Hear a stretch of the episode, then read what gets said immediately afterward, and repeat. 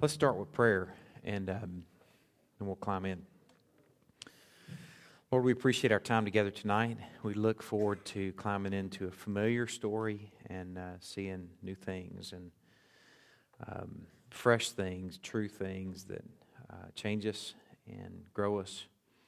Lord, I pray that we'll be arrested with the gospel tonight and just see your fingerprints all over the ages and um, over stories that uh, we may have heard all our lives and just never recognized your your plan and your design and your purpose.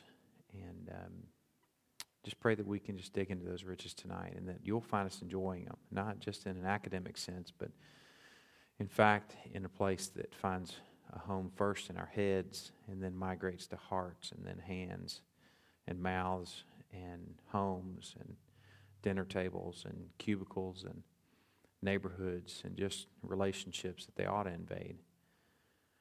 Lord, we pray that as a result of that, that you'll be glorified and that you'll be enjoyed, you'll be savored. And um, we pray these things in uh, the sweet name of Christ. His name we pray. Amen. Okay. A couple things I want to begin with. First of all, I want to encourage you to, uh, if you've been working on Psalm 107, to keep after that. If you're finished with it and you think, hey, this is close enough, then fire it away to me. We, fire it to me. We've got, I think, six, five or six, something like that online now. And it's in, if you want to check them out, they're on our website. In the top right hand corner, there's a little section that says Family Worship. And we've got Psalm 107s there. We've got Shepherd's Guides on there. So if each week you're, man, I, I forgot to get a Shepherd's Guide or I didn't get one in the mail or in my email, you can get on there and print that out. Those, um, those Psalm 107s, there, there's a purpose there. It's out loud worship. You know, Steve preached, this was probably a year ago, and I think we were in, it may have been longer than that because we were, I was in Kazakhstan with um, Hayden. And when you preached and talked about the public nature of the cross, you know, worship is public too. You know, it's just, it's not a private matter any more than the cross was private. And we're so private in our American, North American you know, Western sort of lives, but the people of God are to be different.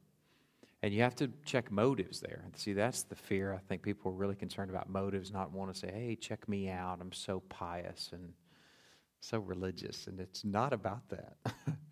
it's just an about, about an out loud enjoyment of God.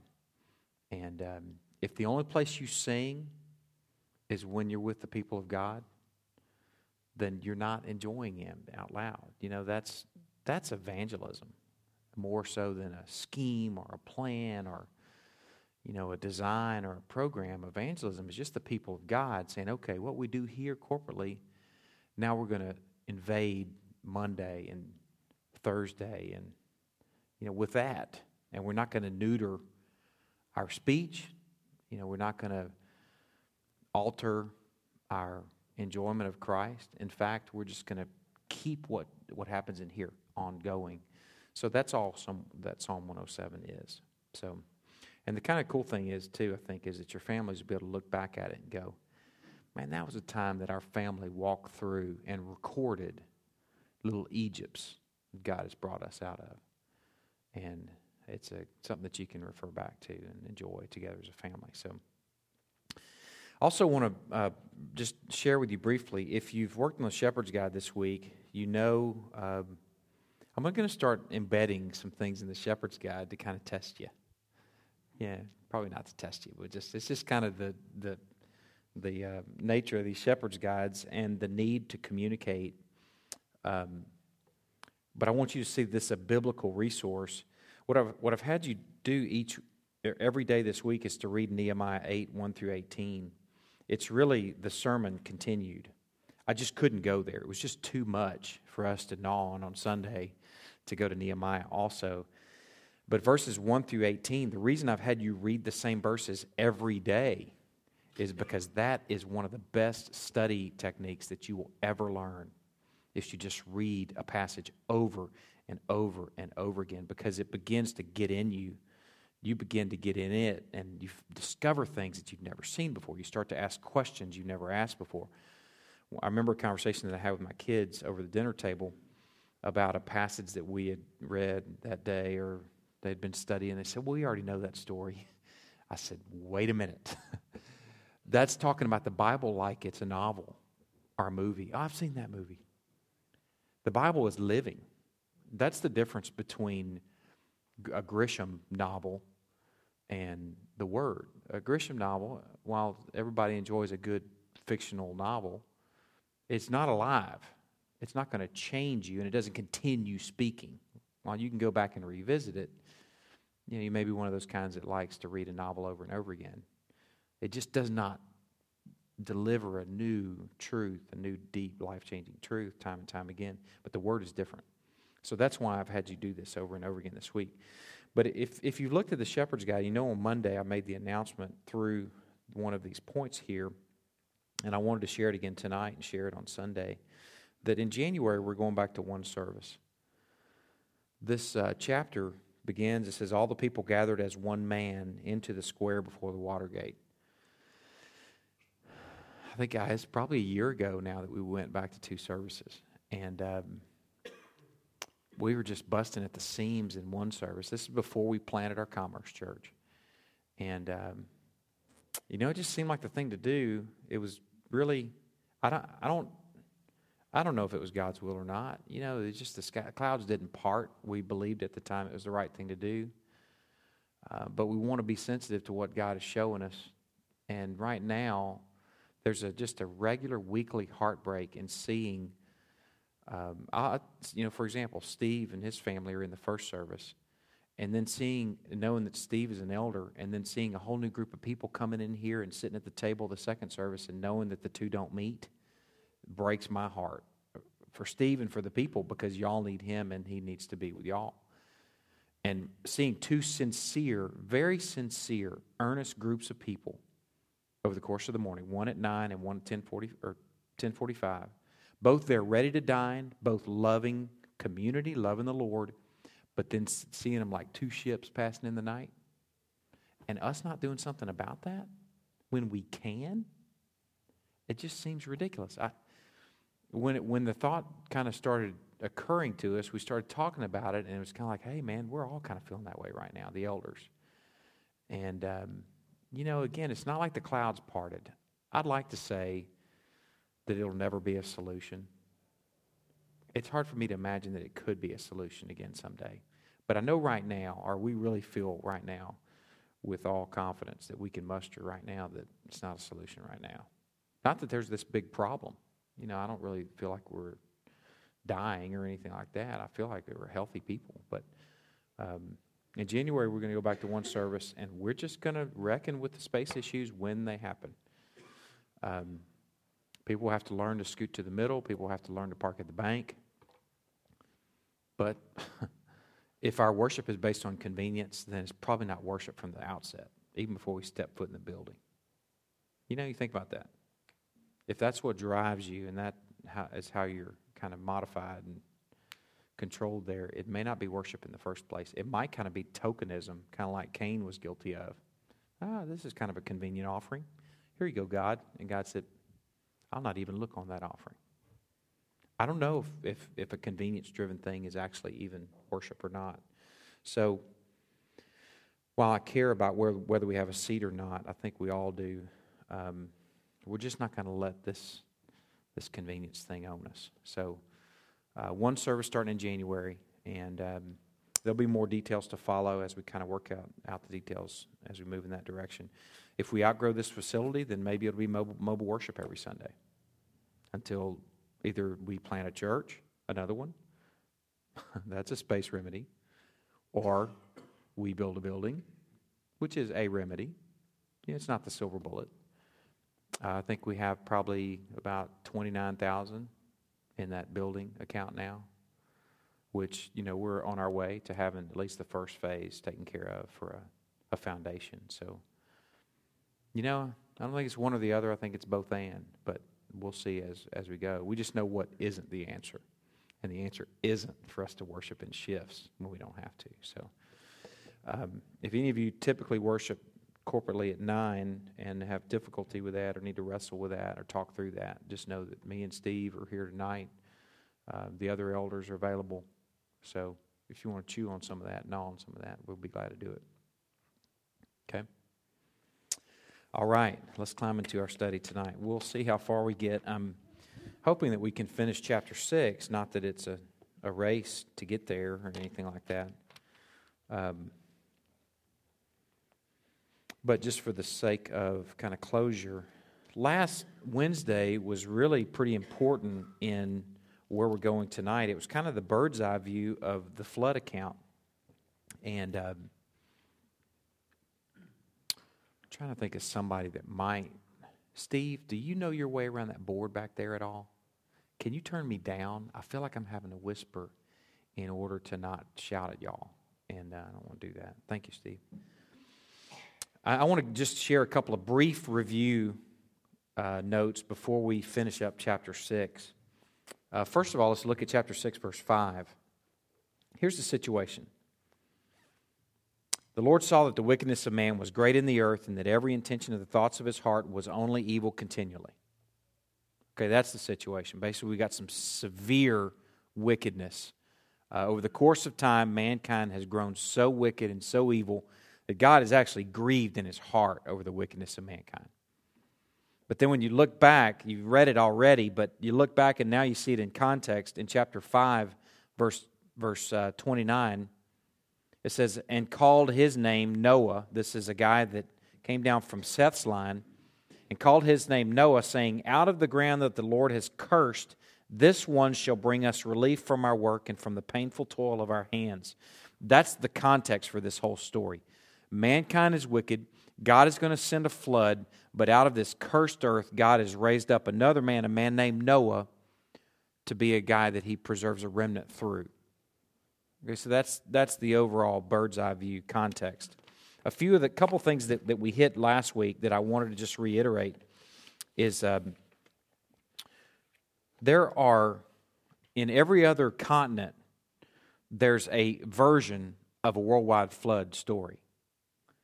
Uh, the the the African uh, continent or the continent of Africa is that's not a whole continent, but Africa I think is the whole or is the area where there's not a real pronounced story. Although there are some stories that point toward a worldwide flood, but every other continent has a very clear version of a worldwide flood. We talked about that a little bit last week. First of all, I just want to point you to the Mesopotamian accounts. The Mesopotamian accounts would be the run the ones that are kind of nearest to the, um, the nation of Israel, there, or at least the promised land. There's a Sumerian account with a, a hero named Ziusudra, an old Akkadian account with a hero Atrahasis, and then this is probably the most famous account and one that you may have heard of, a Babylonian account through a guy named uh, uh, Utnapishtim, the Gilgamesh epic. And that's a, a writing that some people have had to read in English lit classes or things like that, the Gilgamesh account. Now, here's some things that differ between God's our story that we're looking at and these Mesopotamian stories. Those are the ones that are closest to our story. But here's the difference: the gods in these stories, these three Mesopotamian stories, wanted to send a worldwide flood because of two reasons: because of over overpopulation, and because mankind was just a little bit too noisy for them. Okay, so really, if you think about it, that's a pretty petty God. I hope you would agree that those Mesopotamian accounts, those gods of those floods are pretty petty. However, Yahweh's reason for sending the flood is because of the wickedness of mankind, and um, seems like a much more reasonable rationale. And I think as as we go, the reason I bring those things back up again, those three accounts, uh, we're not going to look at them in detail. I'm just going to refer to them as the Mesopotamian accounts or maybe the Babylonian account, is because as we go, I want to just kind of show little brief glimpses of how they differ how these gods of these little um, Mesopotamian accounts are different from Yahweh. And the reason I'm doing that is so you can see this robust picture of the Yahweh story. So you can have more faith that this Bible is true and that the accounts there can are worth dying for, are worth being martyred for, that you can trust that this is the truth. I think it's kind of cool that they show up in every continent, and we talked about this a little bit last week one of the things that's really neat about them showing up in every continent from an apologetics point of view is that the fact that they show up in every continent would be very difficult for Charles Darwin to explain. I mean, think about it. Say, hey, Charles, tell me how these continents, if, if we're just going to talk about evolution, how would that be explained in evolution where every continent has a version of it? And instead of diminishing this account in the Word, it actually bolsters the account. The fact that it showed up on every continent suggests that that's a true story. It really happened. Now, for every mile that it moved, maybe through the story of Babel, or every year that went by where it wasn't record, recorded, the story diminished more and more and more. The further you get away from the Holy Land, the weirder the story gets. Although the stories that are pretty close to the Holy Land are pretty weird in themselves, and I'll show you some of those contrasts. I want to show you those so you see them as we go along, so you can adore your Bible more in that it is your foyer to fellowship with the living, true God. That this is the real deal. And you can enjoy hearing about Gilgamesh and Gilgamesh epic and Utnapishtim and stuff like that, knowing that those probably came from the true story. But they were passed through a bunch of Boy Scouts through that little exercise where you turn to one Boy Scout and tell them a story, and then you ever I brought that up last week. What's that called? Gossip. Gossip? Yeah, there's there's a, a little exercise. Yeah, what's it called? Telephone. Telephone where you lean over to one kid and you tell them a story and then they pass it all the way around the circle and then once it gets back to the end you have them share the story again and it is so mutated and distorted that it's, it's hard to but there might be little glimpses of the original story in there so let's start with um, I, for the sake of context i want to read chapter 6 up to verse 9 but verse 9 is where we're going to start low crawling tonight when man began to multiply on the face of the land and daughters were born to them, the sons of God saw that the daughters of man were attractive, and they took as their wives any they chose. Then the Lord said, My spirit shall not abide in man forever, for he is flesh. His days shall be a 120 years. The Nephilim were on the earth in those days, and also afterward, when the sons of God came into the daughters of man, and they bore children to them. These were the mighty men who were of old, the men of renown. The Lord saw that the wickedness of man was great on the earth and that every intention of the thoughts of his heart was only evil continually. And the Lord was sorry that he had made man on the earth, and it grieved him to his heart. So the Lord said, I will blot out man whom I've created from the face of the land, man and animals and creeping things and birds of the heavens, for I am sorry that I've made them. But Noah found favor in the eyes of the Lord. These are the generations of Noah. Noah was a righteous man, blameless in his generation. Noah walked with God, and Noah had three sons Shem, Ham, and Japheth. From this point on through the rest of the chapter, we're just going to kind of low crawl. First of all, I want to address the issue of righteousness. It says that Noah was righteous. That word is used throughout the Bible to kind of be a combination of piety and ethics. And I realize that, that those are words that we don't use very often, so let me kind of convert them into more familiar terms. It would be combining practice and principle. That this guy is whole and true and right. Um, and that his practice is fueled by principle. Keep your finger right there and turn over to Romans chapter 3, starting in verse 10. Remember, it says Noah was a righteous man. I'm going to throw a little fly in that ointment and see what you think. It says, None is righteous, no, not one. No one understands. No one seeks for God. All have turned aside. Together they become worthless. No one does good, not even one. Their throat is an open grave. They use their tongues to deceive. The venom of asps is under their lips. Their mouth is full of curses and bitterness. Their feet are swift to shed blood. and their paths are ruin and misery. and the way of peace they have not known. There is no fear of God before their eyes. The, the satellite of Noah being righteous is easy to digest. I mean, we heard that story growing up, right? And I think the satellite of this, of the wickedness of man, is pretty easy to digest. But when you look at those satellites both at the same sitting, that's when things get a little bit complicated. It says Noah was righteous, but then it says no one's righteous, no, not one. It doesn't say no one's righteous, no, not one, but then there's Noah. So, how do you reconcile that?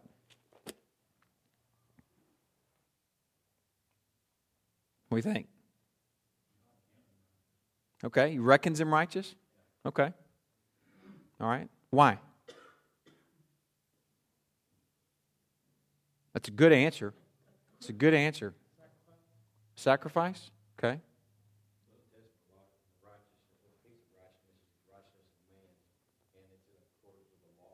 Mm-hmm. Right. Right.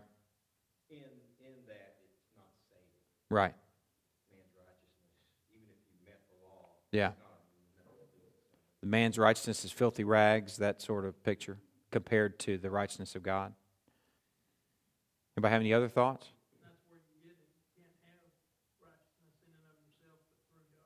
Good. Yeah. Good. Imputed righteousness. Anybody ever heard that term, imputed righteousness? It's like somebody having a big syringe and say, okay, all right, come here, wicked one. You know, let me inject this righteousness in you. Now, that's a physical picture. This is a very spiritual image. Yeah, Brian. Well, it does say, like, it says Noah was God, my translation says Noah was a godly man, then it says he was blameless, and then it says he walked with God, he was surrounded on both sides with God. Mm-hmm. Good.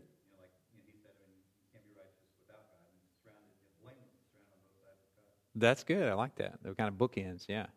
We'll look at blameless and him walking with God in a minute, but that's that's a good picture, kind of in looking at it in context. I think that, that Hebrews has got some answers for us too. And I think this will help crystallize a few things for you in trying to figure out how these Old Testament guys could be saved. You know, if, if no one comes to me except, or no one comes to the Father except through the Son, how, and, and the Son was born on Beth, in Bethlehem 2,000 years ago, then how, do, how are these Old Testament guys who are reckoned righteous, how are they saved? Look at Hebrews chapter 10, verse 14. I want to show you just a couple of pictures here to help you. And it's not real tidy. I just want to give you a warning. I don't have a real tidy little system for you. But I have one word that I think that you can land on and live on when it comes to answering that question. Hebrews chapter 10, verse 14 says, By a single offering he has perfected for all time those who are being sanctified. I think that what that's pointing to is the power of the cross being not just an instrument, and I, am careful using that word because I don't want to just sound like a tool, but not just an event, not just a, uh, a work that gathers people geographically from the four winds. If you remember our study there a few months ago, the power of the cross, that's people gathering from the four winds, not just a geographic gathering, but also a chronographic gathering over time. And not just from Christ onward, it goes back and captures everybody over the ages. Now that's that's just crazy. I mean, you think about that cross being it's not bound to time. That cross is so big, and if you think that who died on that cross was a creator, he, if time is a creature, then certainly the creator is not going to be bound to something that he's created. He's bigger than that, and this work of the cross is so big that it goes back and it captures all those over the ages that have engaged God. And here, here is how Noah engaged God. It may be on the same page for you. Chapter 7, or excuse me, chapter 11, verse 7. By faith, Noah, being warned by God concerning events as yet unseen, in reverent fear constructed an ark for the saving of his household. By this he condemned the world and became an heir of the righteousness that comes by faith. That is the thing. Righteousness comes by faith. The just shall live by what? Faith. That's what Martin Luther's whole um, Protestant movement was born out of the study of Romans chapter 1, verse 18 or something like that. As it is written, the righteous shall live by faith. So that's, that's where you got to land this picture of faith and understanding that Noah was faithful to God as the truth was revealed to him. God commanded him to do some things, God commanded him to respond a certain way, and man, he followed through. So it wasn't a work saving thing, it was a faith saving thing, just like faith for us. Okay? That was just a little tangent, but it's a tangent worth taking. Because basically, the thing you need to understand is that nobody floats we can so potentially look at the story of Noah and go, oh, good people float, bad people sink. And then we think, oh, well, we're good people. Oh, we'll, we'll float. And we got to realize that no one's righteous, no, not one. And that Noah was good because of faith. He was reckoned righteous. He's good because God because he because his goodness was wool to his being a sheep. You understand that picture? It did not make him a sheep. He was one of the people of God, so that's just the way he responded. I know that's difficult to get your head around. It's difficult for me to even explain. It's difficult for me to get my head around. But it's worth chewing on and thinking about and talking about. Okay, it says he's blameless. Let's talk about that word. That word makes it sound like he's never sinned. If you think about it, blameless. What you need to realize is that word actually in the Old Testament, it, go back to Genesis chapter 6, that's where we are in, in verse 9. It says he's righteous and he's blameless in his generation. That word blameless means complete and whole. It means wholehearted commitment and wholeness of relationship. Kind of a slang version, or the, I don't know, my version would be he's all there. It means he's all there. That's what blameless means. It doesn't mean that he was without sin. And in fact, David actually uses the same term in referring, referring to himself of being blameless. Was David blameless in terms of being sinless? What was David? Two things that ought to come to mind immediately. He was, well, three things. He's a man after God's own heart, yes, but what two glaring things would say, ooh, that doesn't make you really at least sinless? Adulterer and murderer. So this does not mean without sin, it means wholehearted. It means all there. So when, when you see this picture of righteousness and blamelessness together, it paints Noah as wholly committed to the Lord. I'm trying to remember who sung this song when I was a young man, Hopelessly Devoted to You. Yeah, there it is. Yeah, I knew we had some fans in here. But as I was writing these, I was thinking about that song, Hopelessly Devoted to You. Cheesy, but the, the picture behind that is that's Noah in regards to the Lord, hopelessly devoted. Okay, what else do you see here about Noah? Brian mentioned it a minute ago. What's, what's the third thing? He's righteous, blameless, and what else? He walked with God. Okay? Who else walked with God? Who? Yeah, Adam did, just kind of walking in the garden, cool of the day. But who's actually presented as specifically walking with God? Enoch. That's right. Enoch. And Enoch is in the same line as Noah. You see the connection? Which line is that? If there's the Cainite line and the Sethite line, which line is that? The Sethite line. Exactly. So there's a connection there in that they both walked with God and um, they are of the seed of the woman. Remember that the whole picture in Genesis is kind of contrasting the offspring of the woman and the offspring of Satan. If you read that whole book, the book of Genesis, in that point of view, then, then you start to see these things kind of emerge. Okay, Noah has three sons Shem, Ham, and Japheth. And this also kind of links him to Noah or to Adam, who also had three prominent sons. Now, Noah, I mean, excuse me, Adam and Eve probably had a lot of kids. I mean, their job was to populate. And the fact that Cain had a woman to marry indicates that Adam and Eve had a daughter. You may not like that thought, but there was no one else. So it would have been his sister. But there's three prominent sons, and that would be Cain, Abel, and Seth. And then here there's also three sons. There's kind of a connection there. It, this picture presents Noah as the head of the family. That's going to be key in this story, this role of family.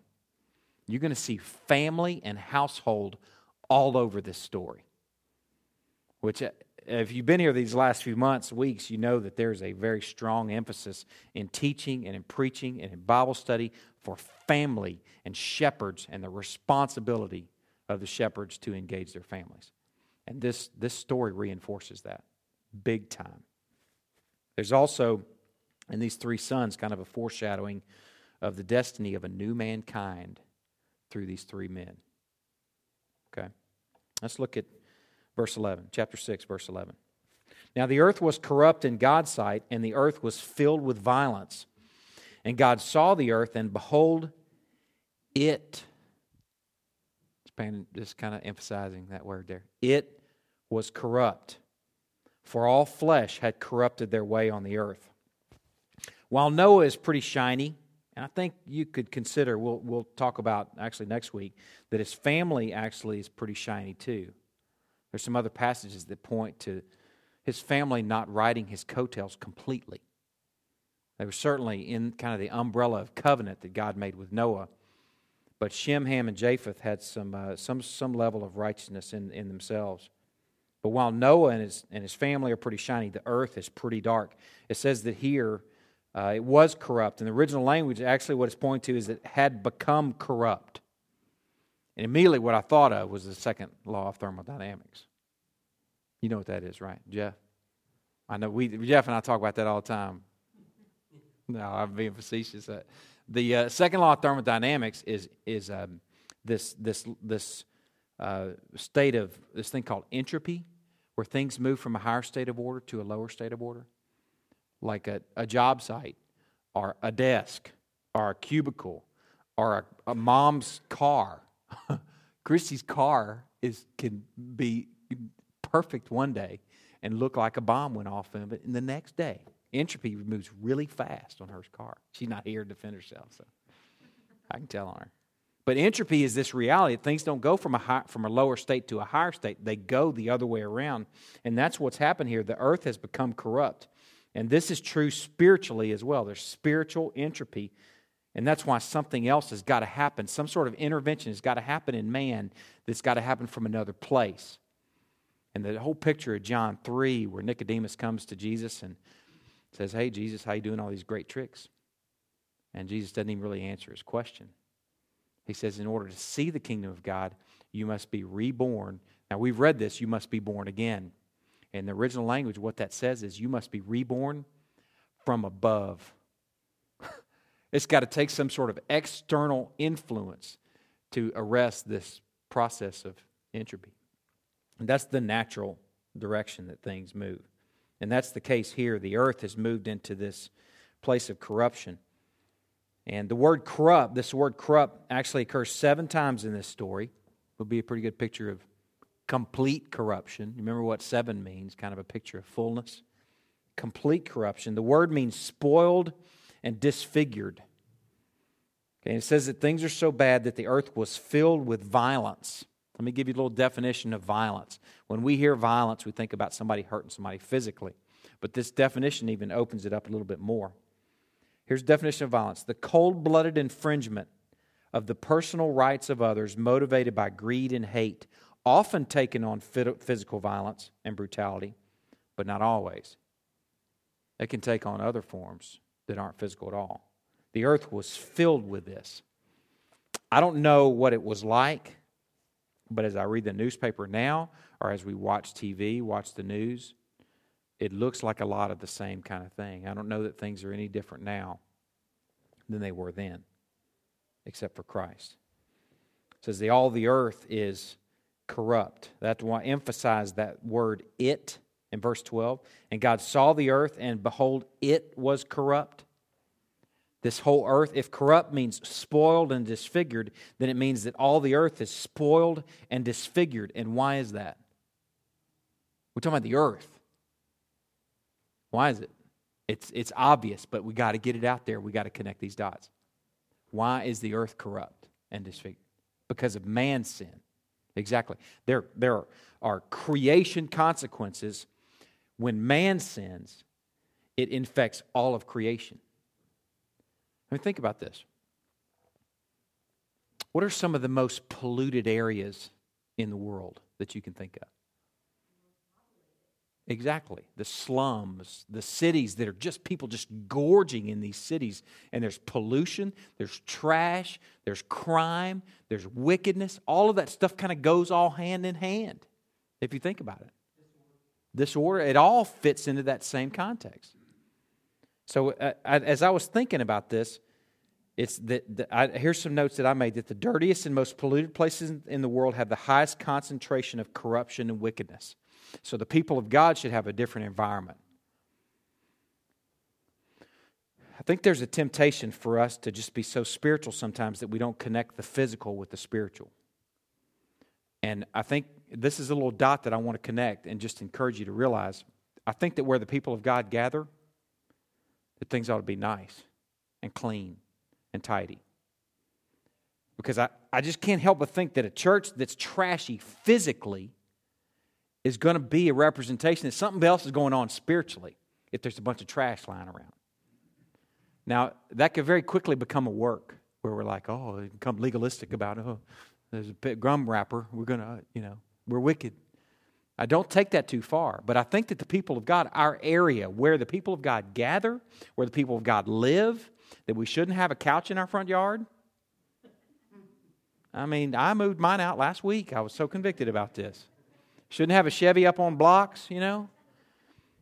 I think really, even connecting dots here, I cannot tell you how often I have to pick up trash out here in the yard or in the, this field out here in the, the parking lot and I've seen Crosspoint people walk over trash after worship service, step over trash to go out and get in their car. Because the paradigm is, well, somebody else does that. Somebody else probably paid to do that.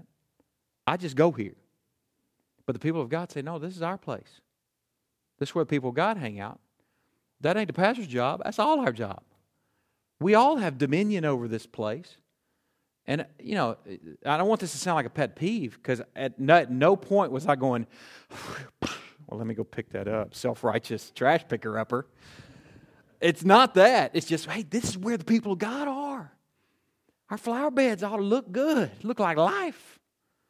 You know, our place ought to be picked up, our area ought to be picked up, our yards ought to be a reflection of our hearts and our lives. And that the physical is connected to the spiritual because creation is being redeemed along with man. Just like the corruption of man infects the earth, the redemption of man affects the earth. So they're connected, and that you can take that too far. But I think there have been some things that have taken it away from. We've we've we've underemphasized the physical things, and maybe at the, I mean, at the expense of emphasizing the spiritual, we've underemphasized the physical. And uh, they go together. You know, they're connected to each other. Again, that's not a pet peeve, trust me. So if you step over a piece of trash, that's okay. I'll pick it up. um, I'll tell you something else, too, that's interesting. After the flood, there's a new provision to put the fear of man in animals. Keep your finger right here in chapter 6 and look over at chapter 9 verse 2. And realize that, that here in chapter 9, verse 2, the flood has already happened. Okay, and I'm going to I'm to tell you, I'm going to connect the dot here for you in a minute, but I want you to see this verse. Chapter 9, verse 2, I'll look at verse 1. And God blessed Noah and his sons and said to them, Be fruitful, multiply, and fill the earth. There's a cultural mandate. And then verse 2 The fear of you and the dread of you shall be upon every beast of the earth, and upon every bird of the heavens, upon everything that creeps on the ground, and all the fish of the sea. Into your hand they are delivered. Verse 3 Every moving thing that lives shall be food for you. And as I gave you the green plants, I give you everything. It seems to be, since there's this emphasis of dominion, now even a greater level of dominion of man over animal, and where animal is even afraid of man, that apparently animals had even transgressed their boundaries. Because it wasn't just man that was guilty and wicked, it says all flesh.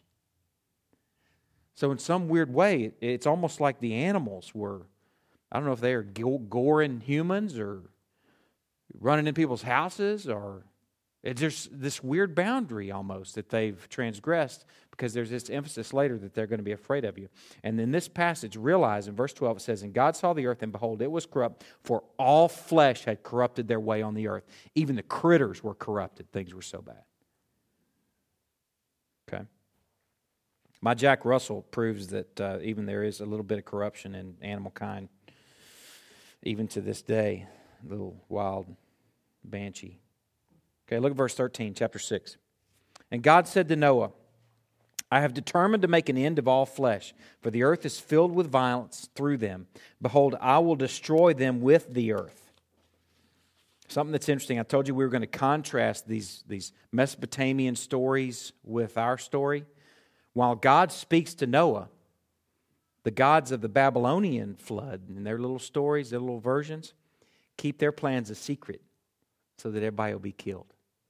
We don't want anybody to know. We're going to send this flood.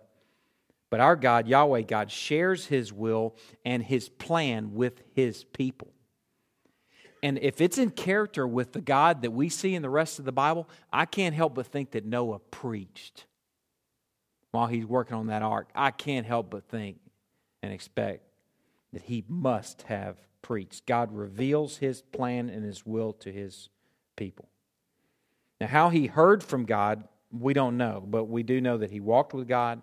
We don't know if it's like this audible sort of relationship.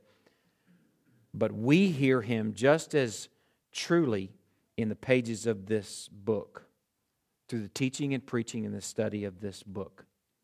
And the cool thing is, is just as Noah risked all based on this word from God, this walking with God sort of relationship where God revealed to him the truth, just as Noah risked all, this word today creates martyrs who are also willing to, to risk all.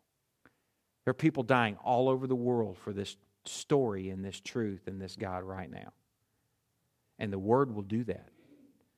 Quippy emails, and you may think I'm picking on those kind of things. I just want the people of God to see that for what it is.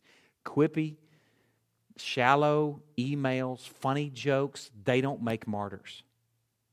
They just don't. But the Word of God will make martyrs. The Word of God will make ark builders.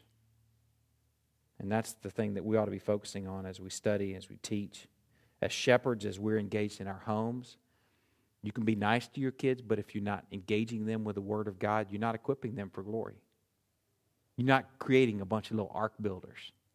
The Word of God will do that. You might be equipping a martyr.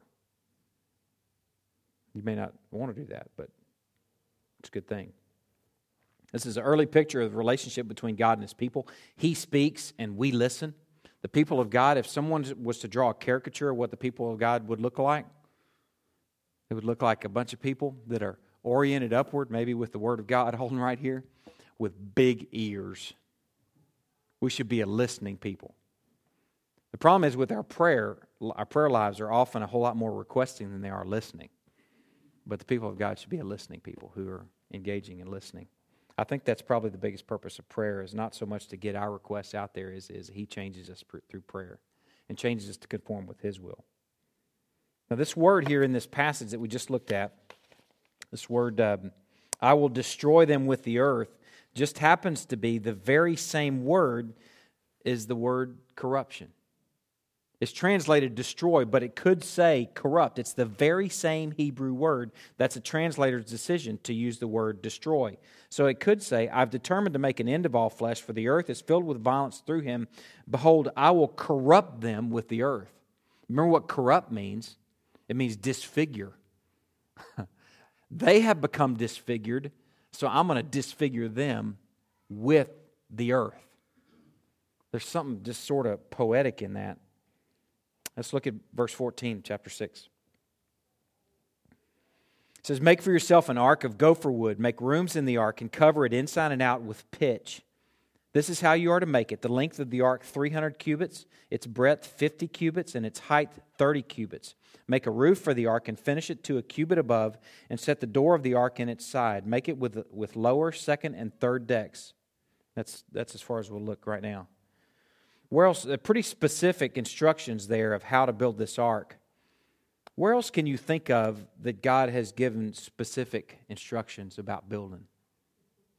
The temple, and specifically, I'm thinking also something else the temple and the tabernacle. Yeah, temple and the tabernacle both had very specific instructions, and it's kind of like this ark is sort of like a tabernacle. It's a little place where the people of God are going to survive the flood, survive life. They're going to be preserved as a remnant as they're engaging God. Something else that kind of points to that this this picture here of um, it says that it should be covered inside and out with pitch that word pitch, the root of that word, is actually a word that means ransom and atonement. It's, it's um, the, the root of that actually points toward this, this stuff that he's saying slather up the inside of the ark with and slather up the outside of the ark with. It's almost like that's a sin covering. Later in the Bible, that is the word used for atonement. It's the word is kapar, and their versions if, if you're familiar with one of the Hebrew holidays, it is Yom what? Kippur. their neighbors, their friends, their relatives. Atonement. Slather up the inside of this ark with, with atonement. It's appropriate. And you see God's fingerprints all over stories like this that we've read for ages. Now, the word for ark used here in this story is only used in one other place. Does anybody know where? How did you know that? Oh, man, you cheating. Golly, that's right. That's right. That's okay. You can have notes. Very good. It's the story of Moses. Exodus chapter 2, verses 3 and 5, 3 through 5. Listen to this. Um, I was starting verse 2. The woman conceived and bore a son, and when she saw that he was a fine child, she hid him three months. When she could hide him no longer, she took for him a basket made of bulrushes and daubed it. I wonder if that is with, um, oh man, look at that. Daubed it with bitumen and pitch. Psh, isn't that just like God? She put the child in it and placed it among the reeds by the river bank. That's another little bitty ark. It's just one, one passenger on that ark, you know, but it's a remnant. And he's preserving a remnant that goes through the, that little miniature flood called the Nile. He's done this before, too. He did it with Moses. He did it with the people of God passing through what? The Red Sea. What other body of water did the people of God pass through? The Jordan. Can anybody think of any other pictures of this? New Testament picture. Yeah, cross is definitely a picture of that. I'm thinking of body, bodies of water specifically. Peter. Okay. Yeah. Who else walked on the water? Jesus. High stepping the high seas on the Sea of Galilee, crossing over to Capernaum, passing through the water. And what, what other picture is there in New Testament picture? Or what other picture can you think of in New Testament?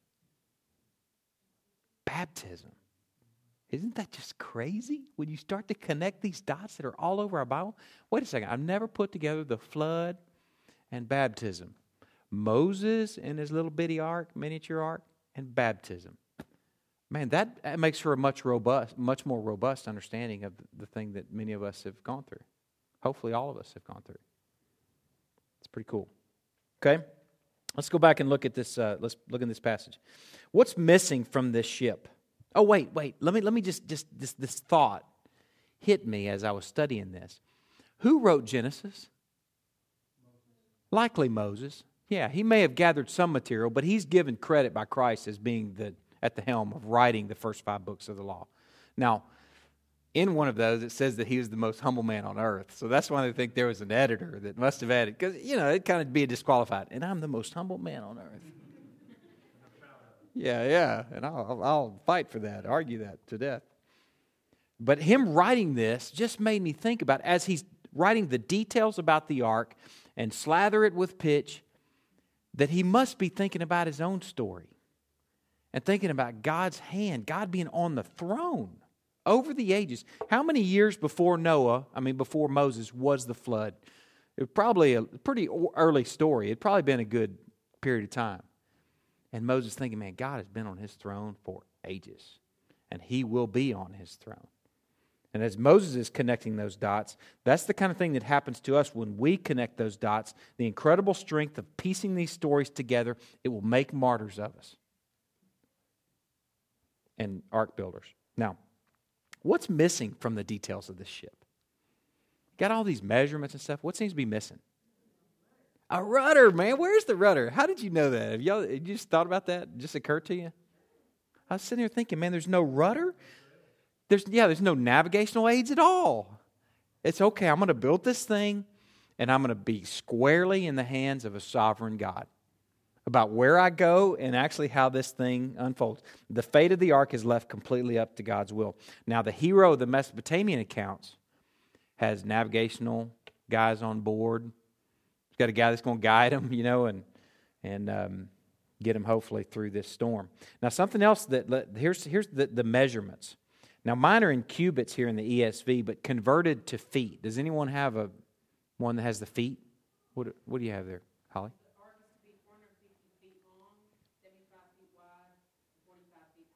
Okay. What is 450 feet long compared to a football field? Does anybody know? Huh? One and a half. That's a big old boat. That's a big old hunk of wood now. That's huge. That is massive. And here's something else that's, that's interesting. Uh, the ship in the Babylonian account was an uh, 180 foot cube. oh yeah, that's that'll float. Right. That's been passed through some Cub Scouts there. I'm going to guarantee that. 180 foot cube with four times the tonnage than Noah's Ark. Oh, and he also built it in seven days. Uh, uh, Utnapishtim. Pretty amazing. Not a very seaworthy vessel. But Noah's Ark, on the other hand, floats. This bad boy is the real deal. Now, verse 17 says, For behold, I will bring a flood of waters on the earth to destroy all flesh, in which is the breath of life under heaven. Everything that is on the earth shall die. It says the flood of waters there, uh, something that's interesting, or maybe interesting to you, is in, in the Babylonian account of the flood, the, the flood got so out of control that the actual gods that, you remember it was a big secret, and they're tired of the noise and the overpopulation, so this is their answer to that. The flood got so out of hand that, that those gods actually cowered like dogs. it scared them. They couldn't handle it. It was just too much. They were frightened. But our God, on the other hand, is in complete control of this flood. We'll look at more of that later. Let's look at verse 18. It says, But I will establish my covenant with you, speaking to Noah, and you shall come into the ark, you and your sons, your wife and your sons' wives with you. God makes covenants, and as you'll see in chapter 8, verse 1, where it says he remembered Noah, he keeps covenants. The character of our God is to make covenants and keep covenants. Noah's family is escorted into the protection of this covenant.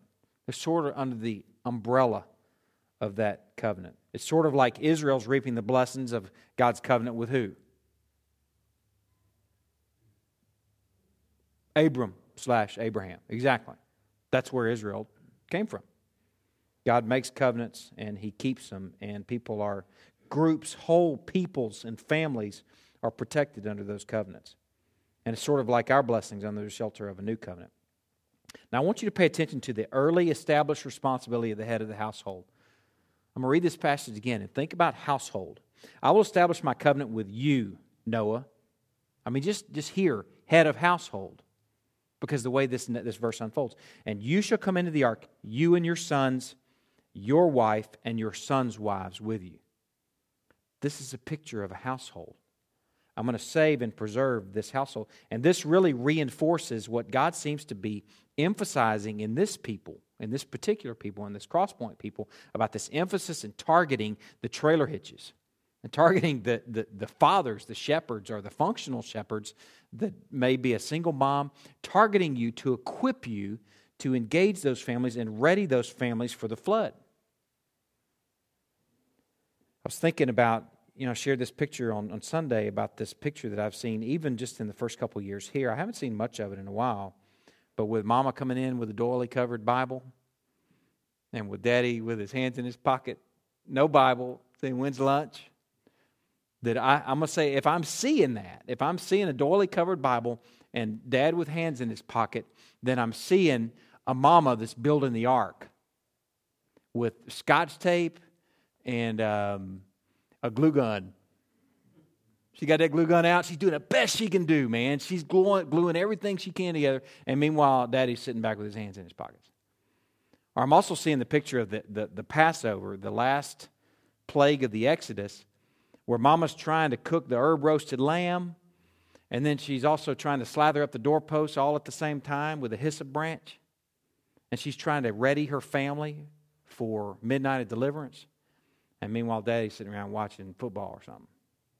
Not that there's anything wrong with, wrong with watching football, but in contrast, the guy with his spiritual hands in his spiritual pockets, that's what it's a picture of. And the picture ought to be get your hands out of your spiritual pockets and man up. Do you notice also that how he's saving mankind, he's saving mankind by families. He even makes the point as everybody unloads from the ark, even the critters, he says the critters unload by families. It's this picture of God's hand and emphasis being on families. You can understand, given that, how whole households in the book of Acts would be saved as families. And the whole family was baptized. You see, whole families come into the faith, and so whole families believing. There's no doubt that there's individual responsibility.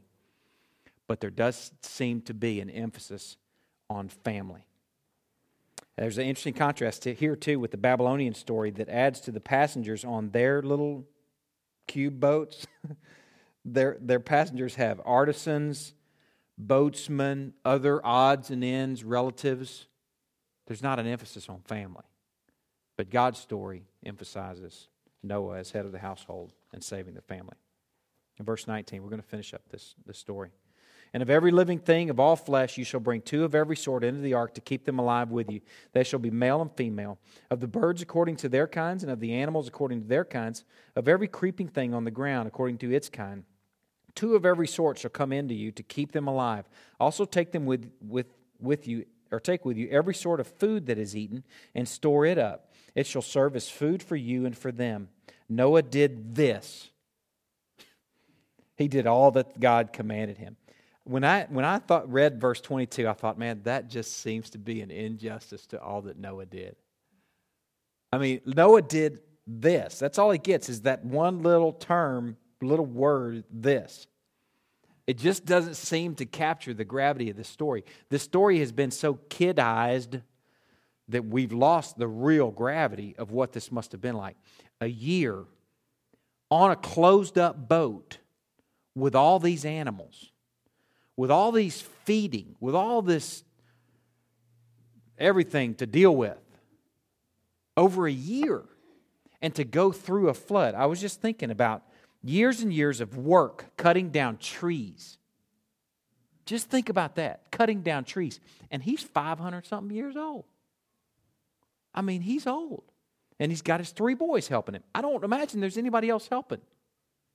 And in fact, not only is nobody else helping, they're probably doing everything they can to sabotage the work. You can imagine the jeers and the joking. Well, these guys are spending years and years cutting down trees, lifting, fitting, shaping, hammering in the backdrop of jeers and insults. This guy, this Noah, is working in darkness that's growing darker with each hammer blow. I don't know that we've really captured the gravity of it and how difficult it must have been. It must have cost him a fortune. Think about that. He could have built a pretty incredible house with the amount of wood that he used to build the ark. Think of what he could have built with that. Think of all the property and all the herds that he could have built. He could have built quite a mansion in Babylon. Are you connecting that dot from Sunday? That God calls out leaders, men, to call the people of God, let's not build mansions in Babylon. Let's go home. Because a mansion in Babylon is like a house built on sand. It's like rearranging the deck chairs on the Titanic. A mansion in Babylon is, is pretty close to a waste of time. Imagine the house that he could have built. Imagine the garden, the property, the flocks, the herds, the riches he could have saved for his children. And it's funny that they would have all drowned, the mansions and all, had he not lived for the city to come. And for him, the city to come, he lived for by faith because he didn't see it, just like Abraham didn't see it. But he obeyed what God told him and he was living for a future city. Anybody have any final thoughts, questions, observations? Went over just a couple minutes. All right, we'll dig into this in chapter, if you want to read ahead, chapter 7 next Wednesday night. And uh, we'll see if we can cover a whole chapter on Wednesday night. I think we can do that because we're going to kind of, as we move through these stories, kind of pick up momentum and speed, and we'll slow down when we need to. But I think chapter 7 we can cover all in one sitting, maybe even part of chapter 8. And we will meet next Wednesday night the Wednesday night after that is the Wednesday, um, the day after Christmas, so we won't meet then. And we won't, won't meet, I think, even the next Wednesday. But uh, y'all read ahead in, in Genesis, and we'll have a good journey together. Christ, we thank you for our time t- together tonight. Lord, we just appreciate this wonderful picture of um, your hand preserving a people and. Um, Lord, we just recognize that our cross or our ark is a cross, and it's by the work of another. And I pray, Lord, that we will bring glory to you in the way that we enjoy that. We thank you for our time together tonight. In Christ's name we pray. Amen. Thanks, y'all.